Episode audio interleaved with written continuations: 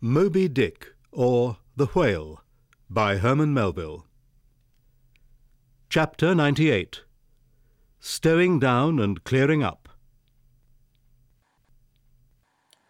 Already has it been related how the great Leviathan is afar off descried from the masthead, how he is chased over the watery moors and slaughtered in the valleys of the deep, how he is then towed alongside and beheaded and how, on the principle which entitled the headsman of old to the garments in which the beheaded was killed, his great padded surtout becomes the property of his executioner. How, in due time, he is condemned to the pots, and, like Shadrach, Meshach, and Abednego, his spermaceti, oil, and bone pass unscathed through the fire. But now it remains to conclude the last chapter of this part of the description by rehearsing, singing if I may, the romantic proceeding of decanting off his oil into the casks and striking them down into the hold, where once again Leviathan returns to his native profundities, sliding along beneath the surface as before, but alas, never more to rise and blow. While still warm, the oil, like hot punch, is received into the six barrel casks. And while perhaps the ship is pitching and rolling this way and that in the midnight sea, the enormous casks are slewed around and headed over end for end, and, sometimes perilously, scoot across the slippery deck like so many landslides, till at last manhandled and stayed in their course. And all around the hoops, rap, rap, go as many hammers as can play upon them, for now, ex officio, every sailor is a cooper. At length, when the last pint is casked and all is cool, then the great hatchways are unsealed, the bowels of the ship are thrown open, and down go the casks to their final rest in the sea. This done, the hatches are replaced and hermetically closed, like a closet walled up. In the sperm fishery, this is perhaps one of the most remarkable incidents in all the business of whaling. One day the planks stream with freshets of blood and oil. On the sacred quarterdeck, enormous masses of the whale's head are profanely piled. Great rusty casks lie about, as in the brewery yard.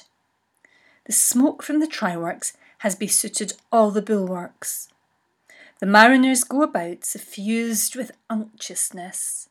The entire ship seems great Leviathan himself, while on all hands the din is deafening. But a day or two after, you look about you and prick your ears in this self-same ship, and were it not for the telltale boats and tryworks, you would all but swear you trod some silent merchant vessel, with a most scrupulously neat commander. The unmanufactured sperm oil possesses a singularly cleansing virtue. This is the reason why the decks never look so white, as just after what they call an affair of oil. Besides, from the ashes of the burned scraps of the wheel, a potent ley is readily made, and whenever any adhesiveness from the back of the whale remains clinging to the side, that ley quickly exterminates it.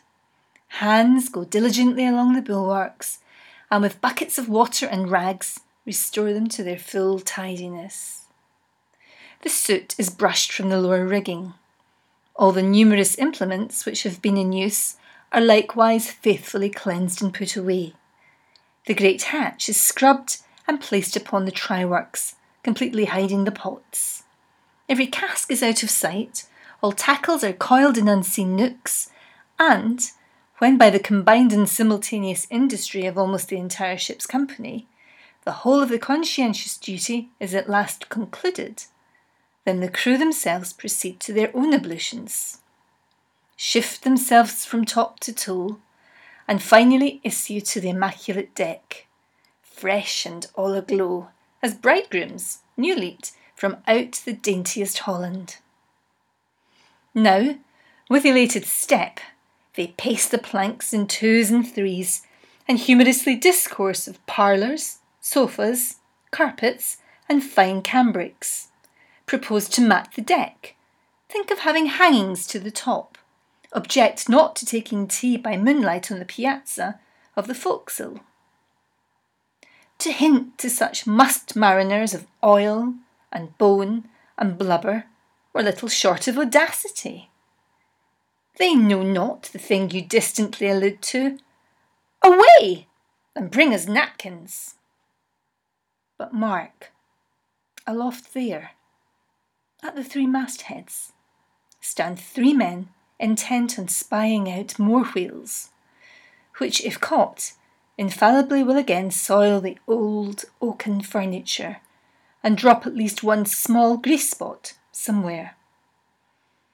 Yes, and many is the time when, after the severest uninterrupted labours, which know no night, continuing straight through for ninety six hours, when from the boat, where they have swelled their wrists with all day rowing on the line, they only step to the deck to carry vast chains and heave the heavy windlass, and cut and slash ye, and in their very sweatings to be smoked and burned anew by the combined fires of the equatorial sun and the equatorial tryworks. When, on the heel of all this, they have finally bestirred themselves to cleanse the ship and make a spotless dairy room of it, many is the time the poor fellows, just buttoning the necks of their clean frocks, are startled by the cry of, There she blows! And away they fly to fight another wheel and go through the whole weary thing again. Oh, my friends, but this is man killing. Yet, this is life.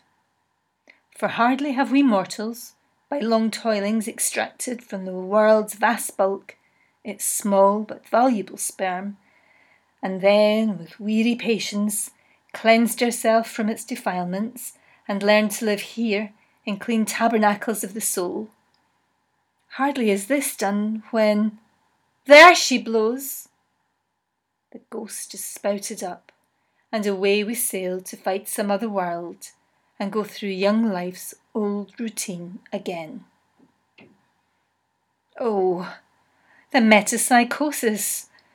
Oh, Pythagoras, that in bright Greece two thousand years ago did die, so good, so wise, so mild.